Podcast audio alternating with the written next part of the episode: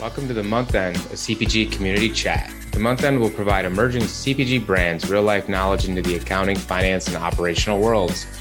Our guests will be key stakeholders from those same brands as well as other key contributors to the industry, all of which have vast experiences and insights that will be shared with the audience. All right, welcome to episode 10 of the month end podcast. Very excited to have Melissa Vitelli from Jar Goods on the show this week. How you doing, Melissa? I'm great. Thank you so much for having me. For sure, for sure. Very excited to talk a little bit about jar goods and the venture you guys have been on and, and to get dive into the whole kind of finance, accounting, and operational aspect of kind of, you know, the, the target of this podcast. So before we get going, give us a little bit about jar goods.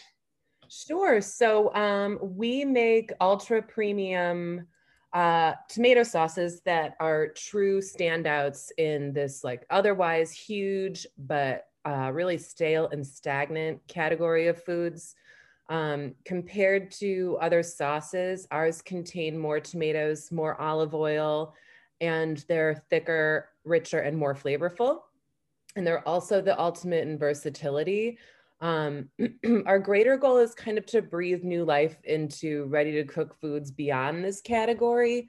Um, a few years ago, I, I needed really quick foods and I decided that I believed that just because somebody doesn't needs quick foods doesn't mean they should be relegated to low quality. So that serves as the inspiration um, behind our brand.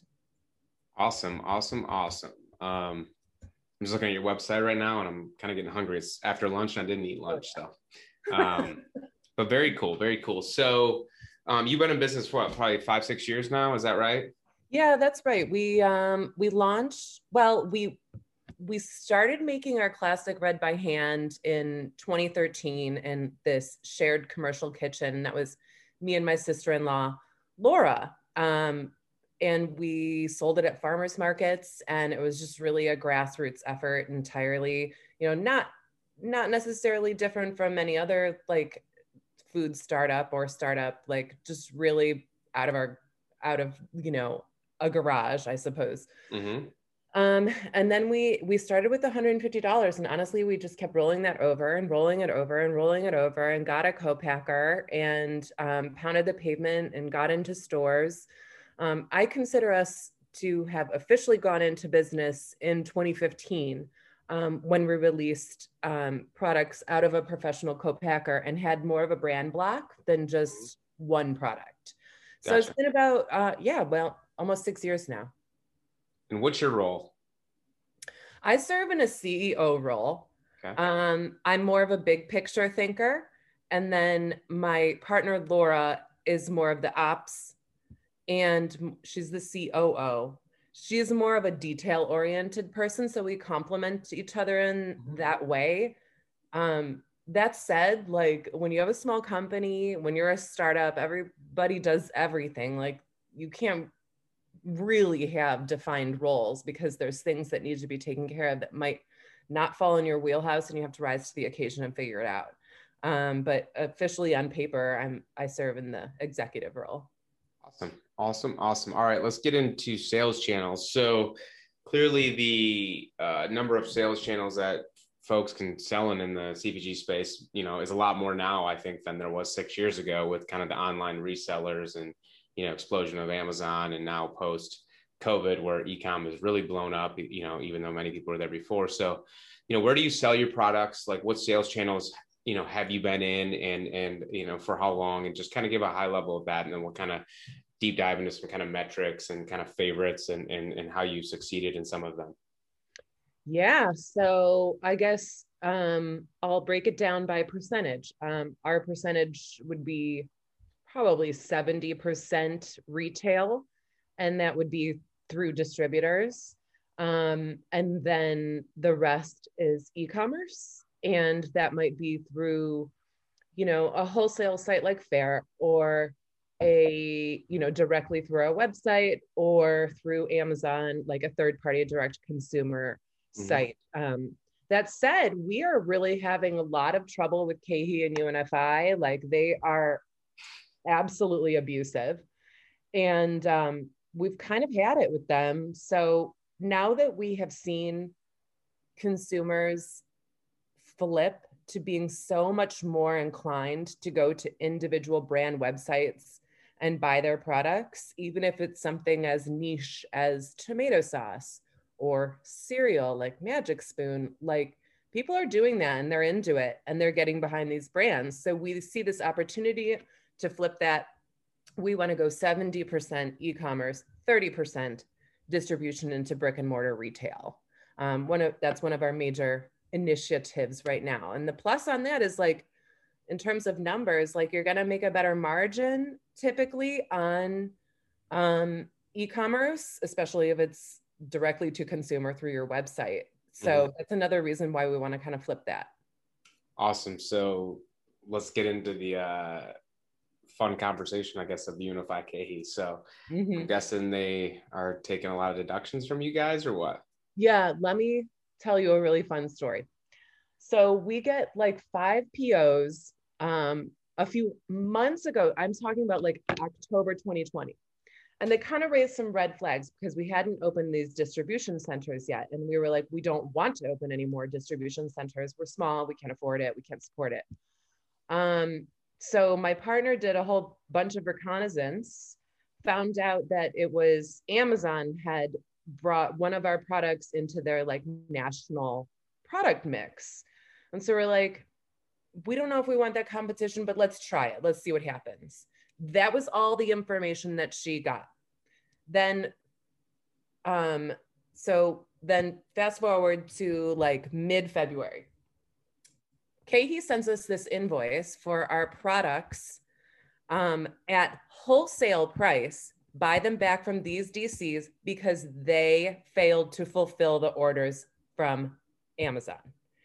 And so now we're in like a to, like I don't even care about like calling them out right now because it's totally out of control. Their model is broken. They don't want to fix it.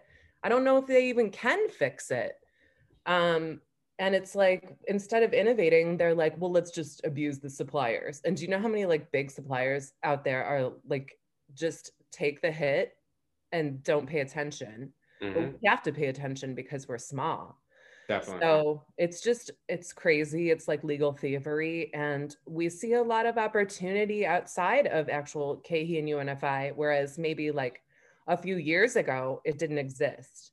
And mm-hmm. now we're like, all right, pe- there's other people that are willing to do the, the, the think tank type of work to fix the system as opposed to just abusing suppliers and like mm. making up, you know, prior to this, we had seen some really bizarro deductions and we've won a lot of our um a lot of our what do you call them like when we fought disputes yeah we've won yep. a lot of those um but this one is really proving to be tricky and we're just like sticking to our guns we're like we won't be treated like this so that's kind of the story with where we're at there. And we're not afraid to walk away if that's what it comes to.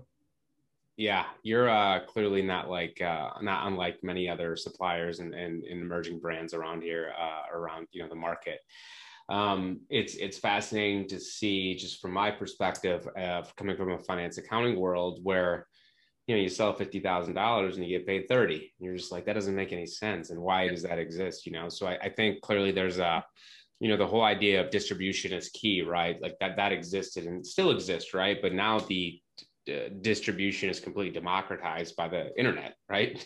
And by other sites like Faire amazon whatever you can say all right i'm out of here i can do this you know? So clearly they're like you know a, a big part of their uh, situation is like we're going to take you to customers. So now it's like the goal of how to then do i bring customers to my website to jar goods website or things like that right? So there's a little bit of mm-hmm. shift in costing and, and costing to acquire a customer versus other aspect. But you know the overall kind of lack of transparency in that process i think is the biggest frustrating point to people just because it's like well i'm going to sell this what am i going to get back? And, and not really understanding it. So it's uh you know from uh you know just your aspect to you know uh, other kind of CPG brands out there, like I think is it just pay attention, you know, make sure you know what you're signing up for. Like, what would that, that be?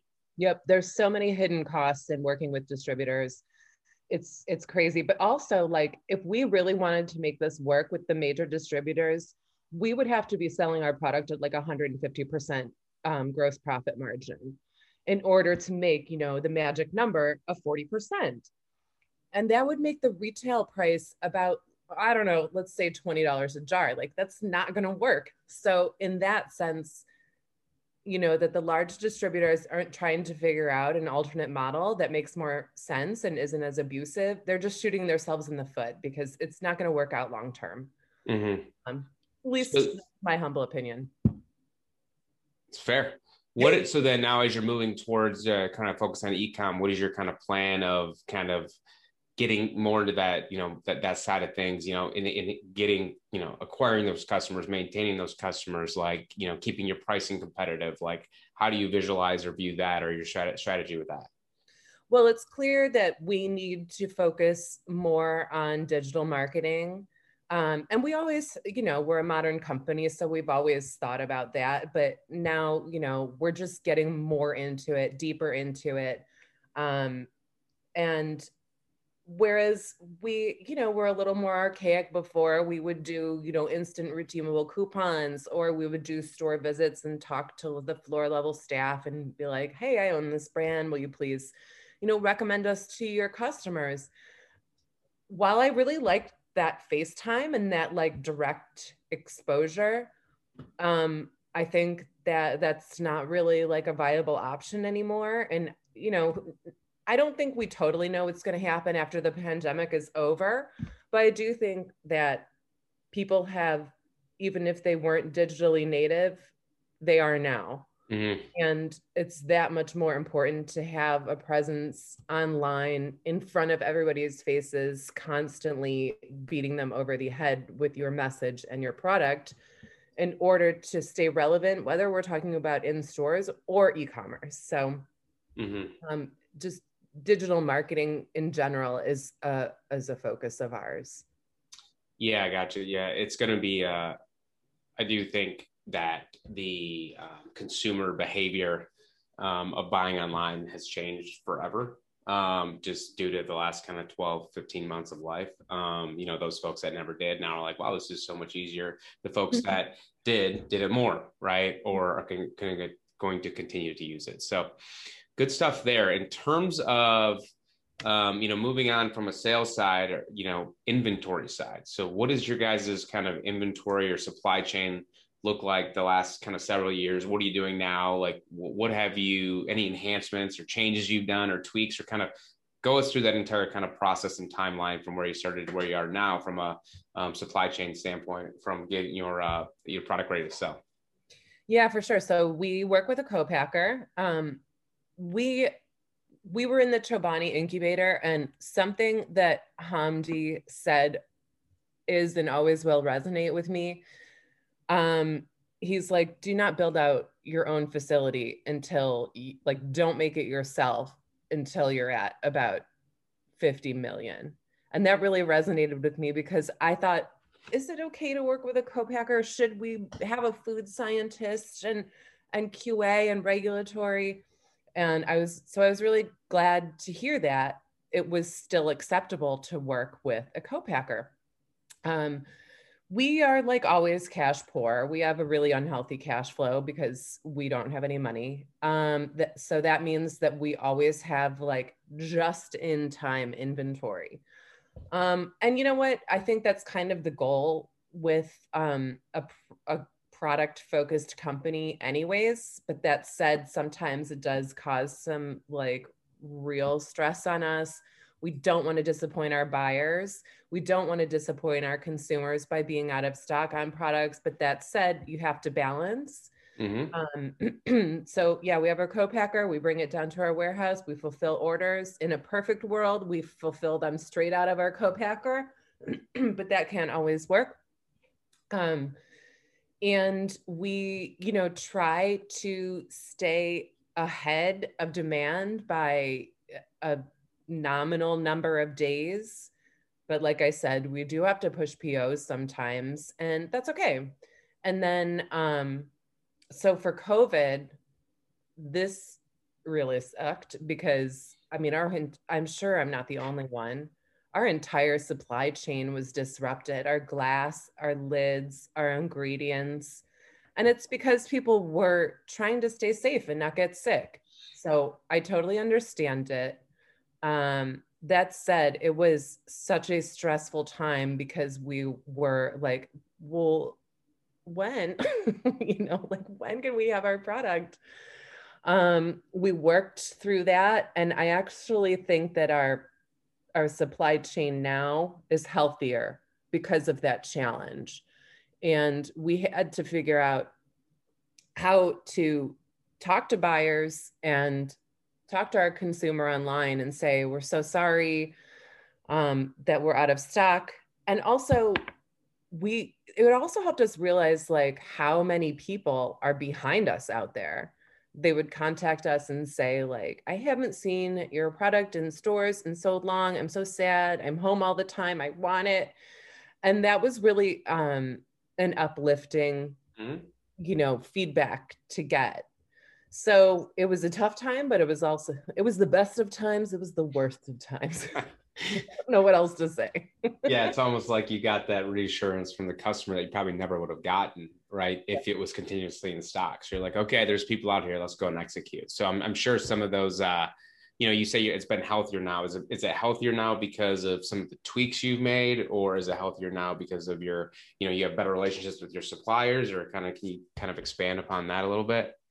it's healthier now just because it was an education on our part and we were like okay our inventory is at this level now and just looking at trends looking at how our product was flowing in and out of our warehouse how fast was it selling how at what point was KeHE and UNFI and our other distributors ordering from us mm-hmm. um, and just kind of looking at all that data and taking that into account we haven't had any out of stocks since then. Awesome. Yeah. Awesome. Awesome. So, in terms of you mentioned it right, being cash poor, which is normal for a you know inventory based startup in terms of and, and managing to buy inventory and moving into just in time inventory or that's basically kind of where you're at which isn't the worst thing in the world as long as you're you know meeting demand right because you're, you're shrinking that cash cycle when's cash going out the door for inventory when cash is coming in the door for for um, uh, from cons- revenue, right, from customers. So, um, like, how do you manage? Are you managing that in spreadsheets? Like, like what is your process, your system with you and Laura to kind of handle that type of um, that that stuff? I'm very fortunate to have a husband in tech. So he's built a few little pieces of code for us to kind of use. Um, that said, I mean, they're all based in spreadsheets behind the scenes. So, I mean, Google Sheets is like where I live. Mm-hmm. Honestly, that's the tool I use the most. Nothing can take the place of the human mind, quite honestly. I mean, there's lots of things that would probably save a lot of time, but I don't think we can afford them. So we just really rely on, um, you know, just thinking through things and looking at data. Mm-hmm. Yeah, and I think um, you know, from what I've seen, clearly, like you know there is systems out there that exist that could help kind of automate um, various you know reorder points or when to reorder and notify you know various people of, of inventory out of stocks or you know whatever it is right? The, uh, you know what i recommend to to folks is like do what get a system in place or a manual process in place that you're going to follow through that you're going to be consistent on that you're going to check in daily or a couple times a day week you know and, and, and just perfect that. Because if you're able to do that that's typically very sufficient. Don't move to a system that you're not familiar with and, and the old system you had never worked for you so now this one isn't going to it's like the new ones won't work for you you have to be in there every day and do the same level of kind of interaction with it some people yeah. think the plug and play exists no there's too many variables to your point, Melissa, of the human mind of the suppliers reaching out, this customer is doing this, and there's 16 decision points that need to be made that a system can't do for you. So you have to figure that out and make it uh, make it work. So like it, you know, it, it, the, the inventory decisions, the cash decisions, you know, like they're leveraging systems as much as possible. Like clearly, for sure, let's do that, but also make sure whatever system you're using perfect that as much as you can and and, and typically that's very much sufficient especially in you know in, in a business that's growing and that's emerging yeah. and that's small like right like oh use the resources that, is, that you have to to to give you the information you know you need to make good decisions yep that is so true and also on our end um like i said i'm i'm less the detail oriented person but my partner laura at any given point of time she knows how many cases are at every distributor, every DC, like she can just tell you like that, which is insane because I there's no way. Like it's just her strength for sure. And there's no way on my end that I would ever, I'd be like, I don't care. mm-hmm. So um, you know, to have the complementary personalities and one person who's really detail oriented and one person who's big picture it just makes so much sense. I would encourage anyone going into business to make sure that you have that that complementing relationship of personalities. I think that's that's a great idea. And if, if you're not complementary figure out the functions or departments they're going to be in you're going to be in and, and execute at that level. You mentioned the Chobani food incubator you guys are in like how, how was that experience? Like what did you learn? You know you already mentioned something you learned you know some takeaways you had but like how was that? Like what else did you kind of learn there? Um, would you recommend it etc yeah. Um so i had applied for it one day when i was just i had just had a baby and i wanted to be with my daughter so bad but i took her to daycare and i was like all right i just got to get some i just have to get like one thing done today. And i found um I found the application to the incubator. It had just launched. I submitted it and I like forgot about it. I didn't tell anybody about it. I was just like, whatever, it won't happen. We ended up being handpicked by Hamdi himself, which I'm so proud of because that really speaks to how good our products are. Um, so that was cool. It was a six month program where we were on site with um, at a different Chobani facility each month and it culminated in Expo West, where we did sort of, you know, a, a pitch session. Um, we each week in each like week long session was dedicated to a different subject matter. So the first was sales and marketing, the second was finance, the third was you know product quality and you know you know flow of actual goods. Um, and we learned. I cannot even quantify how much we learned. Um, I don't think that they're accepting any more applications. Like they might be done programming, I'm not sure. But I would in, definitely encourage anyone to find an incubator and try to find something to learn from that's like, that's been through it before because they don't teach this in school. Like, I don't care if you went to business school, it doesn't matter. It's like, you know you know certain things about like the overarching aspects of business but each industry and each niche has its own um, nuances that you're never going to understand unless you're told like from somebody who's been through it mm-hmm. and knowing the pitfalls knowing the challenges has made us more prepared um, and there's so many incubators out there it's it's just a cool thing to get involved with. And also you um you know it's been like kind of the gift that get, keeps on giving you know. We still have access to Chobani mentors and employees um, to ask them like hey what would you do in this situation? Or do you have a contact here that you would hook me up with? And um, they've been nothing but supportive and and just really inspiring as well that's awesome. Yeah, definitely. Um, no need to recreate the wheel here. There's a lot of people with a ton of experiences in the space across operations, finance, accounting, sales, marketing, supply chain, op, you know, the, the, whole gamut. So leveraging people as much as possible. I know in this day and age with uh, kind of the, the, remote situation we, we, where society exists today, um, you know, there's still a ton of, you know, remote incubators and remote kind of, you know, working sessions and weekly check-ins and weekly happy hours are virtual. Like you know f- find various networking um, or find various networks that exist within the cpg space and, and, and go ahead and join them and, and learn a network. You know it's typical like just for any small business you're going to learn something that you had no idea to do. Um, yeah, yeah. you mentioned the category was stale. How do you guys assess yourselves against like the old competitors, right? Like, or not even the old, but like the new. Like, how do you even look at the category? Because like I'm, I'm very interested in this, right? You know, the the Pregos, the Raggeds that existed, you know, when I was a kid, or probably still do. I have no idea, but um, like, how do you even get into that or, or assess against, you know, the the like who is your competitor in the space? You know, like is does it is do you really have is it those old big dogs or is it something different? I'm just kind of wondering how you guys' mindset is with that. Sure. Um, our competitors are competitors are definitely a mix. Um, and when you know, I got really like philosophical when I was trying to figure out how to differentiate us because that's really what branding is, it's just a philosophy and uh, of like defining who you are. And um, what I could see was that what we wanted to do was serve people. We wanted to help people get dinner on the table easier, faster, and happier.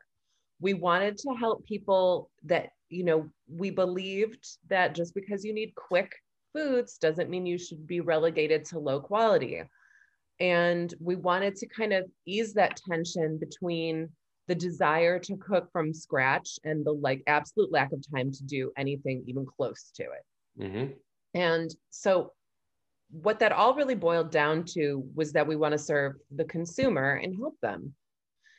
And what we could see from this category and any subsequent category that we want to move to was that it's all very brand centric. It's not about the consumer, it's about the brand. Rao's is about their restaurant. Um, Cucina Antica is about like the old country. Dave's is about like the ingredients that Dave is obsessed with. None of it is about making things better in the in the pantry, in the fridge, in the lives of the consumer. So that's where we decided to differentiate ourselves. And I, you know, like you really have to get pretty like deep and philosophical when you're trying to differentiate and brand yourself. Um, definitely something that we learned in the incubator, and definitely something that was absolutely crucial in our category every category is saturated, but ours especially is ridiculous.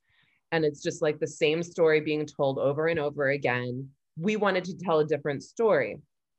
Um, the actual recipe of our classic red is um, is our father-in-law made it at his restaurant in Jersey City, and people were huge fans and used to line up around the block for it and to get their hands on it. And I love that story. That's like my family story, but that story's been told a million times. So mm-hmm. we knew that couldn't be like the crux of our brand. Um, so we figured out a different way and we figured out who we were and who we were going to be in the lives of people that were buying our products and taking them home.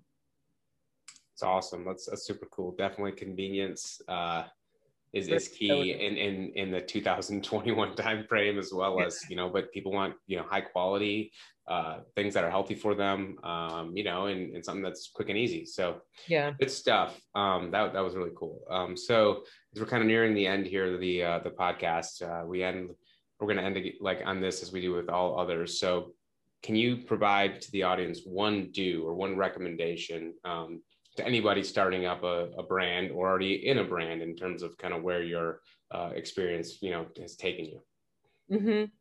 one do would be you know do the hard work in terms of thinking through it um, thinking through who you are who your brand is and how it's going to fit in the world um, because there's so many good ideas in the world and there's but there's not always the right time or they're not always like the right geography. So need to think that through and make sure that it's a good fit with where you're trying to sell a product. Um, and maybe maybe it's like way ahead of its time maybe it's too late and it needs to be tweaked thusly but i encourage people to do the hard work and think thinking is like one of the hardest things for people to do i think sometimes or face the facts i think is really hard. Um, but it's important. Yes agreed. And then what about one don't? One don't is like be careful who you take advice from. There are so many people i have come across who even people close to me that i trust with my life who i can tell are just beating their chests and are just like, well, I know about, I know, I know about this. And I'm like, okay, all right, sure. Tell me what you think you know, and then I'll take that with a grain of salt. However, there's people that with knowledge that are not just beating their chest and not just, you know, um, trying to lord over another person. And it's important to know the difference and know when it's time to take something with a grain of salt and to take it to heart.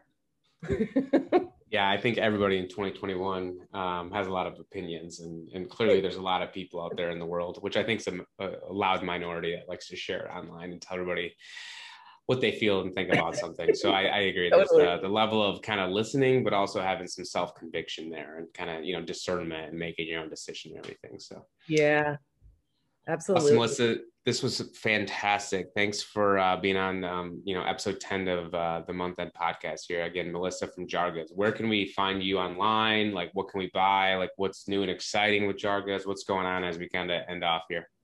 Sure. So you can buy our tomato sauces, red, spicy, vodka, vegan vodka, and well, our beaten basil pesto is currently out of stock, but you can buy those all on jargoods.com.